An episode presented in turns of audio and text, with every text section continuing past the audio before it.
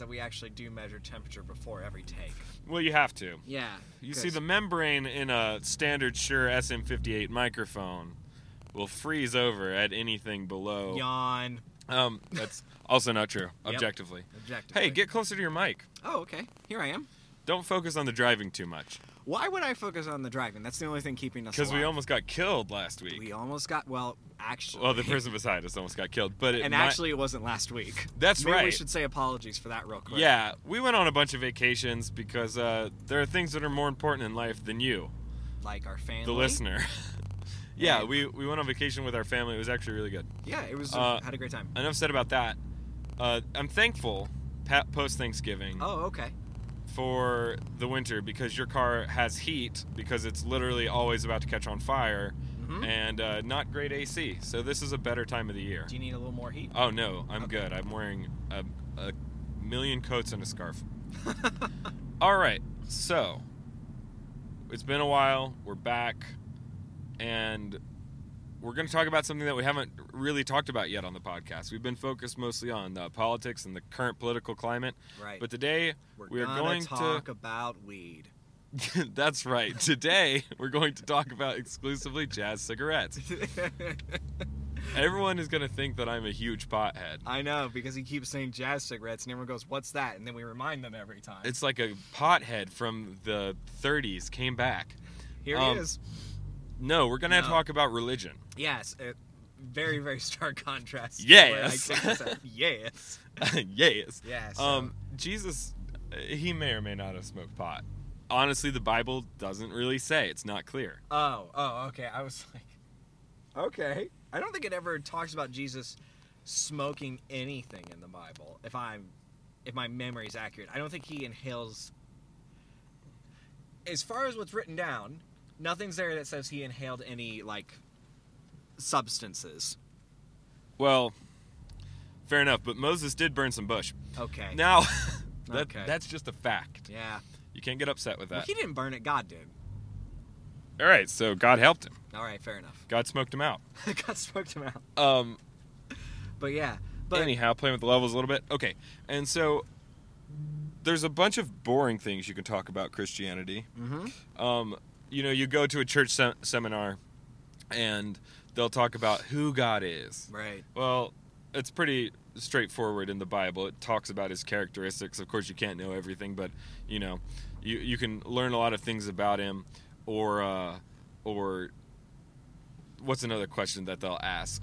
Um, you know, why why God lets good things happen Why to bad God- people? Yeah. Like why is there s- And vice versa. sickness and cat cat catastrophes? I don't think I did a good job with that at all. Catastrophes. Yep. There we are. Um, so anyway, today we're going to talk about something different. yeah. Something that doesn't get talked about enough. We're going to talk about what God is. Yeah. That's that's exactly it. it. I think we're gonna. I think the best way to do that is to kind of start off the conversation with like the basics, right? Well, and you kind of did this, Chris. Is the Bible's really useful on several different levels of analysis? Absolutely. And I think the best way is if we start like lower and work our way up in this one. Because Oh, okay, so just to level set, yeah, this is going to get into some theoretical physics, right. uh, especially some string, some some string theory, quantum string theory, How which does is string work? How do your shoes stay tied? Exactly Yeah, that's not God. at all. That's God. We're done. And when you saw only one pair of shoelaces, he was carrying you. Oh. Um, literally, Jared and I, my roommate Jared and I cannot stop saying that. Uh, ever, at oh, really? any juncture, that terrible poem about like how come in my hardest moments I saw only one pair of footprints on the beach. I was That's when I was carrying you. Useful at different levels of analysis. we we say that constantly. yeah. Um. So, we're gonna get into some some uh, quantum string theory, which is is a theoretical explanation of everything, if you will, uh, based on the findings of quantum mechanics, which quantum mechanics is often called the theory of everything. It effectively solves for x, where x is the motion of particles on an extremely small scale that Einstein's theory of relativity didn't account for, um, because Einstein's theories mostly treat things as either wave or particle, and we discovered later with more sophisticated technology that there are objects that are so small that they move with the characteristics of both a particle and a wave, and we call those quantums. Right? Yep. So that's effectively, and we're not going to go that deep into the hard science, but we're going to talk about some theories surrounding it. So do you want to stop, start there, or did you want to start somewhere else? Oh, I want. I think we have to start off like, even we have to start back a, like, maybe ten thousand steps back. Okay. So, uh, I think we got to talk about, you know, just the bare bones characteristics of God that we get out of the Bible, right? Right. And just for people who haven't listened to a previous episode, we're talking about the Judeo Christian God, That one. the God of Abraham. Abraham? Abraham, Isaac, and Jacob. What's an Abraham? Abraham, Isaac, and Jacob. We're talking about uh, Yahweh, Ah. if you're allowed to say it. yeah. But it's fine, I added the vowels. Um, Huh. anyhow, that So- God. Right. Um, so we know we know a lot of things about him. Why don't you start on this, Hunter?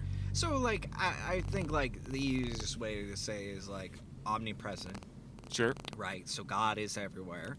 God is all powerful, you know, and God is, you know, out and God is outside of time, right? And those are some. And so, wh- what's your evidence for him being outside of time? I agree with you, but sure. So he knows things about the future, which right. is, which is a pretty weird, uh, which is a weird ability because it basically means that. You know, he knows things that are going to happen that haven't happened yet. And there's two ways to think about that. One is that he has a cool little glass ball and he just kind of sits up there and goes, "Yep, the the Hawks are going to win tomorrow."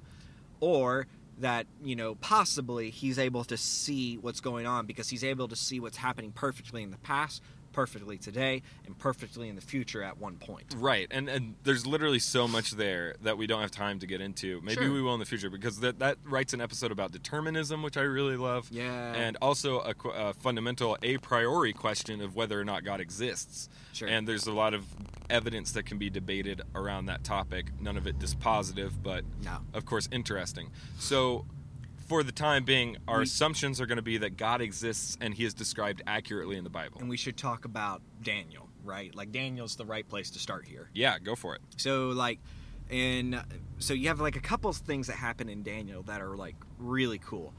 One one is the prediction about, you know, the army i i about uh the countries that would, you know, take over and control the world. Yeah, Would Persia. Persia, well, Babylonians Yeah, and Persia, and then the Greeks, and then the Romans. Right. And that's in that dream Nebuchadnezzar, Nebuchadnezzar has about the statue.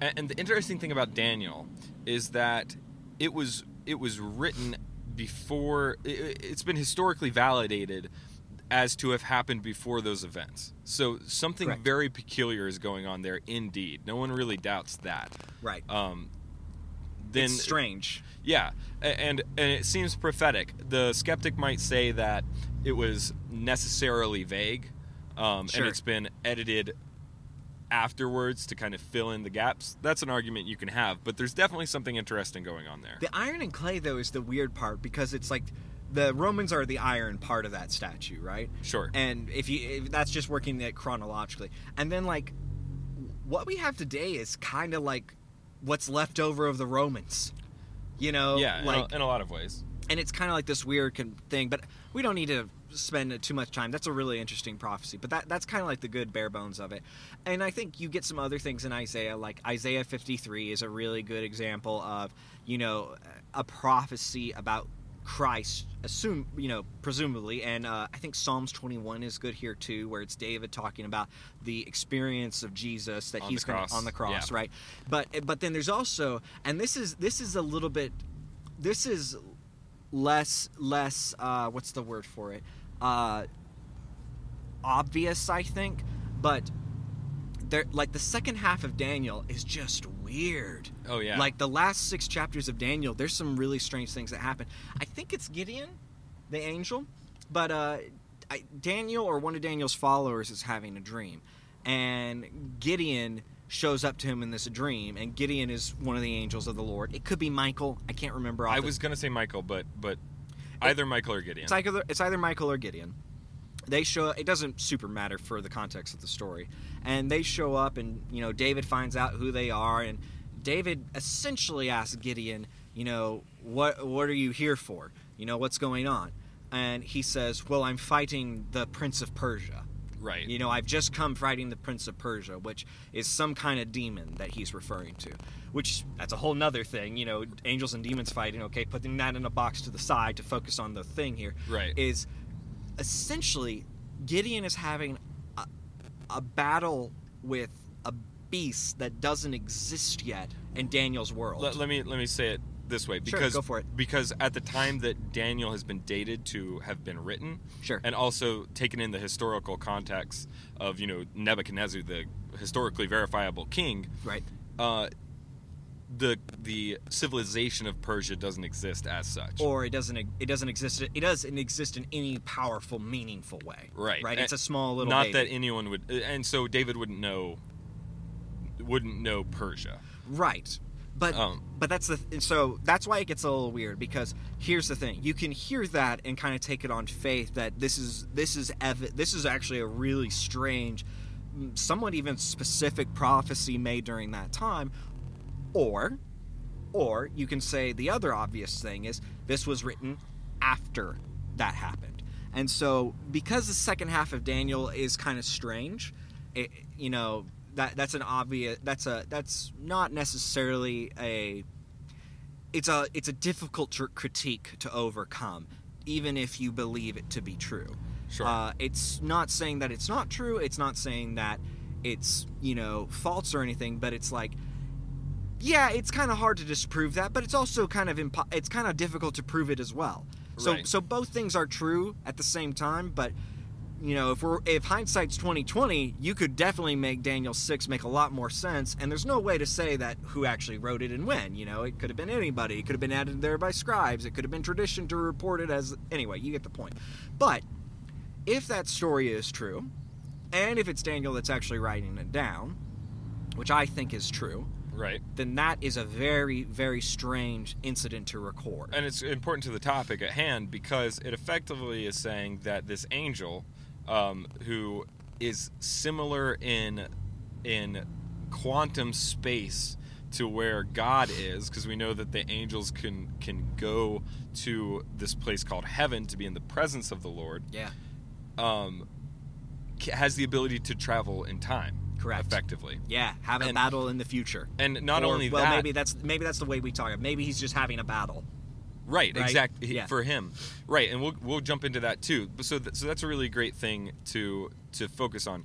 God is is omnipresent. He's um, omnipotent, and those those characteristics actually marry up really well into the theoretical, physical properties that a God would have to have if one existed. yeah so do we want to go into the science Uh, a little bit, yeah. So I'll just I'll just level set a little bit before we go there. Basically, Yeah. what we're going to be talking about today, in general, is that God is is a lot different than we we perceive him to be and even than we discuss him to Yeah. like like explain him to be. Yes. he is not this the loving, goading father who simply you know looks down on us with with uh, glee and pity. He's actually terrifying, and that doesn't mean he can't love us. It doesn't mean that he doesn't show mercy and show pity for his creation, but he is horrifying. correct And when you leave that part out, you shortchange the work that Jesus did on the cross, in my opinion, which is is uh, unbelievably damaging to, I think, the type of life that a Christian should be living. In that you are minimizing the impact of Christ's redemptive nature on your life. Yeah. So that's that's my fundamental assumption. We're going to work our way back there. Yeah. But a lot of people, you know, talk to me about God because I enjoy discussing Him. I, I enjoy sharing my faith, and I I also, you know, spent a lot of time in some very skeptical, very atheistic societies. Um, and these people would want to talk about God, and you have to know your stuff to discuss God with Mm. people that spend basically their entire life working on disproving Him, and that's not an exaggeration. Uh, that's truly the goal of these people, and one of the ways that that you can really speak to them is to speak about the theoretical physical properties of God, and they would uh, uh, oftentimes in one of these discussions they'd be like, "I don't think that there's a big bearded man in the sky who looks down at me and tells me I've done wrong." I was like, "Cool." here's what you should read then go read H.P. Lovecraft. Because H.P. Lovecraft was a very interesting individual and he was quite brilliant. And he was a student of physics as well as, um, as a weird cosmic horror author. And he took seriously the idea that a being could exist outside of our frame of reference, but still in our quote unquote universe or cosmos Right. and what that creature would look like, and pro- perhaps more interestingly, if that creature exists and interacted with humans, what those interactions would look like. And he he did a very stylized but also patient, measured job at explaining that creature. It's it's like this. How do he wants to write a horror story, but while he's writing a horror story, he's taking the question of a, uh, he's taking the question of a creature existing out of time very seriously. Right. So it's yeah, it's kind of weird. And out of space too. right. As It- a, some of the actual names of it. The color out of space is one the name of one of his stories. oh really? Yeah, uh, Okay. specifically talking about a creature that we can only perceive um, as as a color that doesn't exist. Ooh. Uh, it's kind of cool. So why don't we why don't we do this? Why don't we just do the next part of the science problem? Okay. Which is just space and time. Let's not do string yet. And then let's talk a little bit more H.P. Lovecraft because I think it'll I think that those two will mesh pretty nicely once we've done that. What do you want to talk about, space and time? then? So, are you familiar? I think it's the.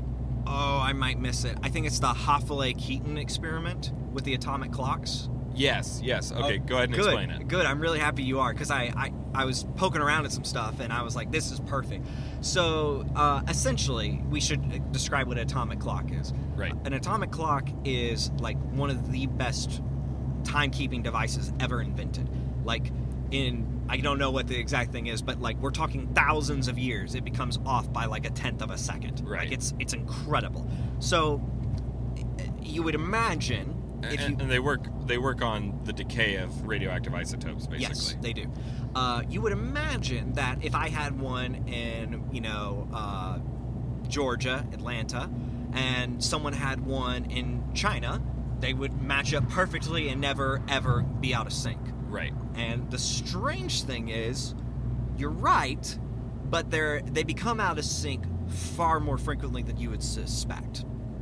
And so, what, basically, what that means is, we, we should go into the experiment. So what they did is they took atomic clocks, they had four of them, and they put they put them on a plane.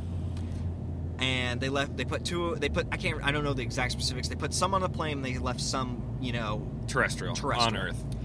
they flew around the world uh, eastward and came back one, once around the globe. And when they came back, the clocks that went eastward, uh,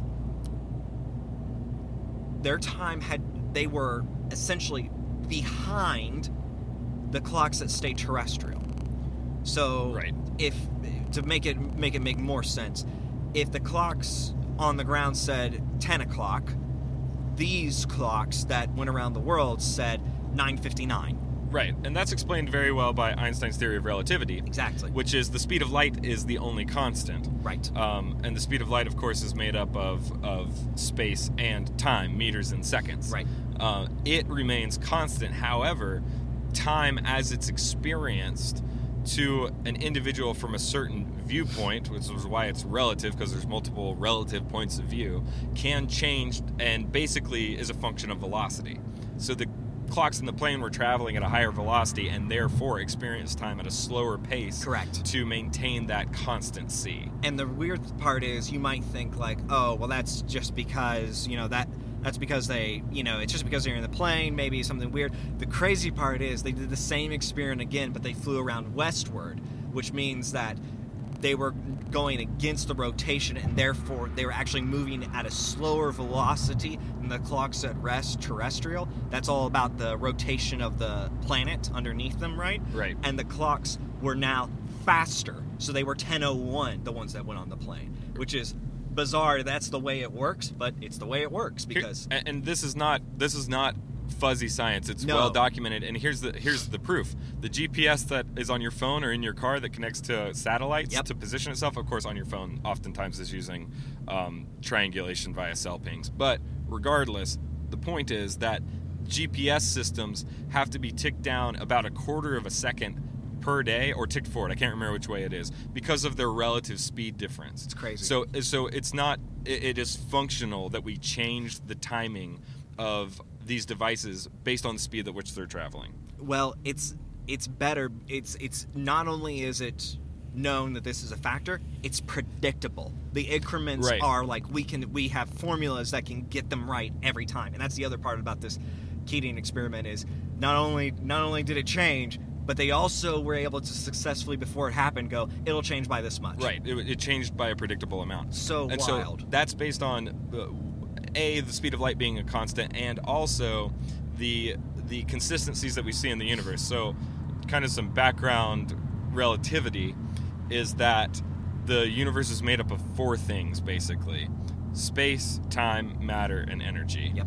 And then further building on those four things, there are four types of energy effectively in the universe. Um, of course, there's a lot of different kinetic and potential and all that kind of stuff, but at a high level, there's four forms of energy at play, and that is uh, electromagnet magnetive gravity, electromagnetism, gravity, um, and then the weak and strong nuclear forces, the forces between the bonds of uh, different particles. Right. So the universe is effectively made up of those four things. Now, the the relativistic understanding is that there's conservation of those four elements. Ergo, we don't get any more of them. So you have the space time continuum, which is something that they like to say in sci fi shows, but is actually real. Yeah. In that, if space is expanding rapidly, right, which we observe it to do, it seems like space is expanding, then when you are in a point of expansion relative to another point that might be more stagnant, time will slow down to conserve the equilibrium of that equation, right? So if you're traveling one step of distance, but you're in a space that is spreading out very quickly, by the time you get done taking that step, you'll have moved a very, very, very great distance, right? If the space is expanding underneath you and you actually are expanding with it, the space in your body. And so by the time you finish taking that step, you've only moved relatively one step, but in a but from another vantage point, you might have moved light years. And so time actually slowed down for you while you made that long trip, is what relativity tells us. And then additionally, thermodynamics folks will know this that mass and energy can't be created nor destroyed it can only change form so there's a there's the space-time continuum that maintains that equilibrium and then there's the conservation of, of mass energy Right. And this is all to explain to you guys why some days feel longer than others. Right because you're moving you're moving too fast um, so That's not true. That's not true. That's any- a lie. anyhow these ideas uh, become even more interesting when you layer god on top of them right because now from the bible taking it at face value for our purposes we observe this creature uh, and, and the denizens of this creature that are at least s- similar to him in function existing outside of our space-time continuum Right. and this is super important for later in the discussion because there because the space and time interact so uh, perfectly in this way so predictably in this Yeah. way uh, we can use that tool to observe true things about the nature of reality around us but here's the problem we know that god exists outside of time and because it's conserved there is a long mathematical proof to this but basically if something exists out of time it also exists out of space it can't exist in one and not the other Yeah. I think we can. I think we. Uh, yeah, yeah. I. Uh, this is probably the best time to bring up uh, Flatland. Well, yeah. So let me say this first. Yeah. So therefore, you have a creature that doesn't exist in our timeline, this is evident in the Bible, that means it also doesn't exist in our space. Right. This is what that means is that It exists in the heavens. well there's somewhere else Yes, right? And this is where quantum physics starts to starts to help us out here. It exists somewhere else. And that somewhere else is um is not governed by our ideas of space and time. Here's the other thing that is really cool. If i am a god let's say and i was going to create a world i would need to create space and time I can't be existent in that space and time in order to create it. So, by logical proof, that entity has to rest outside of the space and time he created. Yep.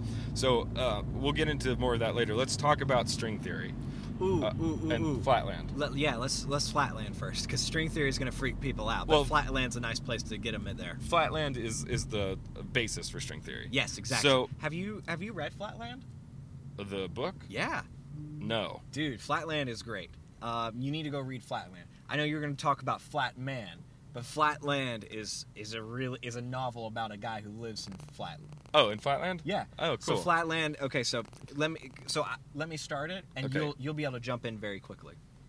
So, Flatland is a story about a two-dimensional creature, and in his world, everybody is like a square or a triangle, and all of all different shapes in between. And there's a bunch of funny stuff about how like that all works, but essentially they all live on a plane, like on a sheet of paper.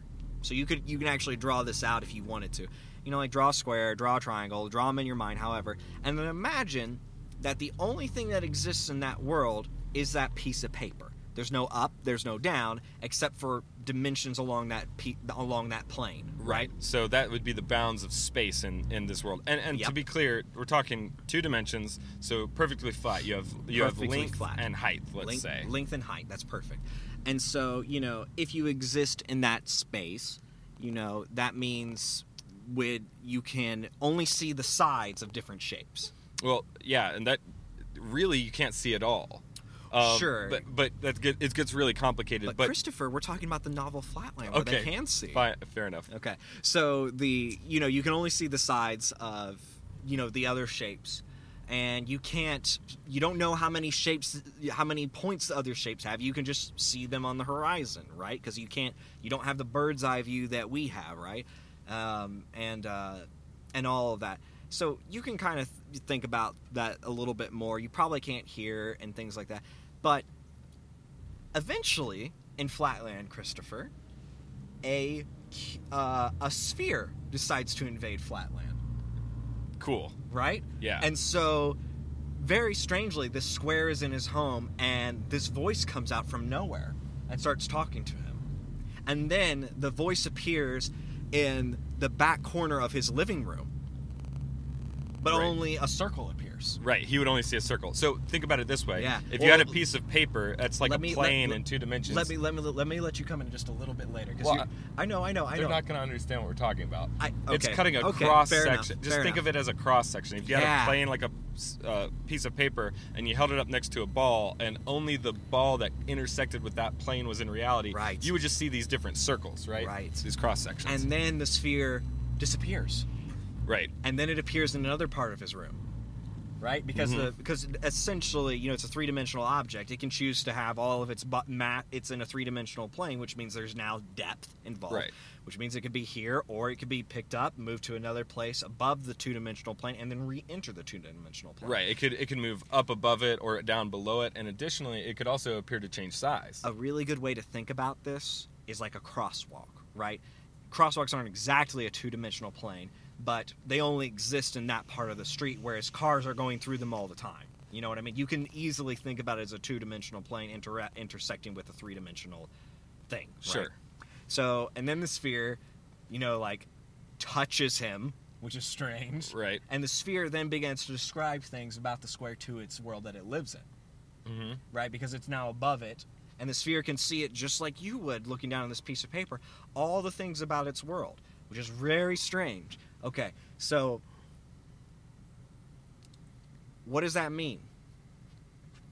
The creature, like we've been talking about this entire time, is outside of the two-dimensional world space-time. Right? Right. It can it can leave its space and therefore its timeline. Right. So the thing that is outside of our space-time has the same ability for us. It's like if we were you should you should talk about how we look to a fourth dimensional being. Okay. Yeah. So so yeah. So let's let's talk about this. So we're talking about two dimensions, right? yeah. So you have you have length and width. yeah. Um, and like Hunter said, not only can things appear to travel in space in a, in a two-dimensional plane, they can appear to effectively No things. travel without spending any time because they can blink out of one location and blink into another. It's like if you were to put two fingers in the paper at the same time at different points. right. So it looks like they can just they can just travel instantaneously, effectively. Correct. So uh, that, that's interesting. So flatland is a subservient dimension to the third dimension that we live in. So Yep. in our dimension, we've added width, and so that's why uh, actually a lot of things work uh, that don't work in two, in flatland. In flatland, you technically can't see, you Mhm. technically can't feel, you can't hear because hearing is vibrations that require air, which has volume. You really can't So- build either. Like What? you can't you can't build like you can't build structures. Right, you can't stack, and, and there's there's uh, of course it's a theoretical place that's built to increase our understanding of our own dimension by Mm. by taking it down to a level that we can abstract from. Yeah. But you might not even be able to. You might be able to occupy the same territory as another object. Because if you think about it when you ha- are looking at a flatlander from above let's say you see a circle right? But as it turns towards you when it turns to you it is exactly zero microns thick. So it disappears in Mhm. the third dimension. So it's hard to say that there would be any kind of border collision that would occur between those two objects if they went to touch each other. It all gets really complicated. But thinking saying that you could you could observe in the as a as a member of the second dimension you could observe other two-dimensional objects uh, which could be possible in in some very uh, very abstract uh, but still low grade situations. Like for instance uh, you there's a potential that you could experience energy from another object and i mean energy like um, not necessarily gravity but very possibly electromagnetism and, also very possibly uh, weak and strong nuclear force they would behave a little differently but that's neither here nor there the point is that um, you would observe a three-dimensional object in that realm as being able to also change its size and shape. So now you abstract up to the third dimension where you add in uh, you add in width or height, whichever one you're not talking about at the moment, um, and you have you know three-dimensional shapes like humans or cubes or actual spheres and things like that. Well, the world, and this is now we're talking about proven science, science that we observe. Yep. Um, the world is a three-dimensional space moving through a path, and the pathway is fourth dimensional time, Yeah. right? And so, one way to think about the different the different dimensions are that they come in threes, right? They come in pairs of three. The first dimension is a line; it connects two points. The next dimension is a plane. You add in another axis, and now you can you can see things on the plane, right? Uh, then the third dimension it would be a cube but that cube is traveling across an initial line. Just like we had the line in the first dimension, it's traveling across from point A to point B, and that is time. And time moves linearly, just like someone would move linearly in the first dimension. You, there would only be one way to go, and that's forward, right? Uh-huh. S- Same as the same is true of time as we experience it in the third dimension, traveling through the fourth dimension. So it is theorized that a fourth dimensional creature, if one could exist, for one, like we talked about with the Flatlander, their senses would be entirely different than ours. Correct. Right? But also that if they were looking at you, um, they would see something like a grotesque undulating snake going from Birth. going from birth to death. Right. This is also quite possibly how they would look to each other. They would look like these creatures. Of course, they would have the opportunity to to travel in some pretty peculiar ways, which is kind of amazing, and that we'll get into that with the theoretical fifth dimension. But um, they would they would see you as this this continuous uh, loop because they wouldn't only see you as your physical shape. We have third dimensional eyes, so we see three dimensional shapes. They would have quote unquote fourth dimensional eyes, so they would see not only the three dimensional shape but also the fourth dimensional actions of that shape, e.g., what you do over time as that shape that you are. And so it's it's really interesting, and that's probably what they would look like as well, in that in that idea of vision. So here's the really cool thing, and we're gonna have to leave it there, unfortunately, because Well- we're coming to the end of the show. Yeah, we're gonna need to do a part two. But here's the thing that you're going to take away. We'll get back to cross sections next week. But but we exist in the fourth dimension, but we don't see in the fourth dimension. We exist as these creatures, like these undulating snakes, that are the sum of all of our actions from birth to death. We have three dimensional eyes, so we see each other in cross sections. Correct. That is incredibly important. When I like, I'm looking at Hunter in the driver's seat right now. I'm not seeing Hunter. I'm seeing a cross section of fourth dimensional Hunter that we sliced at the time that is now. Right. That's a lot And he's also gonna see Brad Pitt in a minute two, because that's because you kind of look like Brad Pitt. yeah. Is it working? No. Okay, I tried. Um, Um, so hold on. So let let's let's let's let's let's let's let's do them a favor. Let's not say let's that much Let's. anymore. okay, so we, we, let's give you guys like the bullet points. If your if your head is spinning a little bit, here here's the big takeaways. Right, one, God is outside of space and time. Space and time have to do ha- are very closely related. Where you at really determines your time. Two, a third dimensional creature interacting in a two dimensional world provides some very strange physics.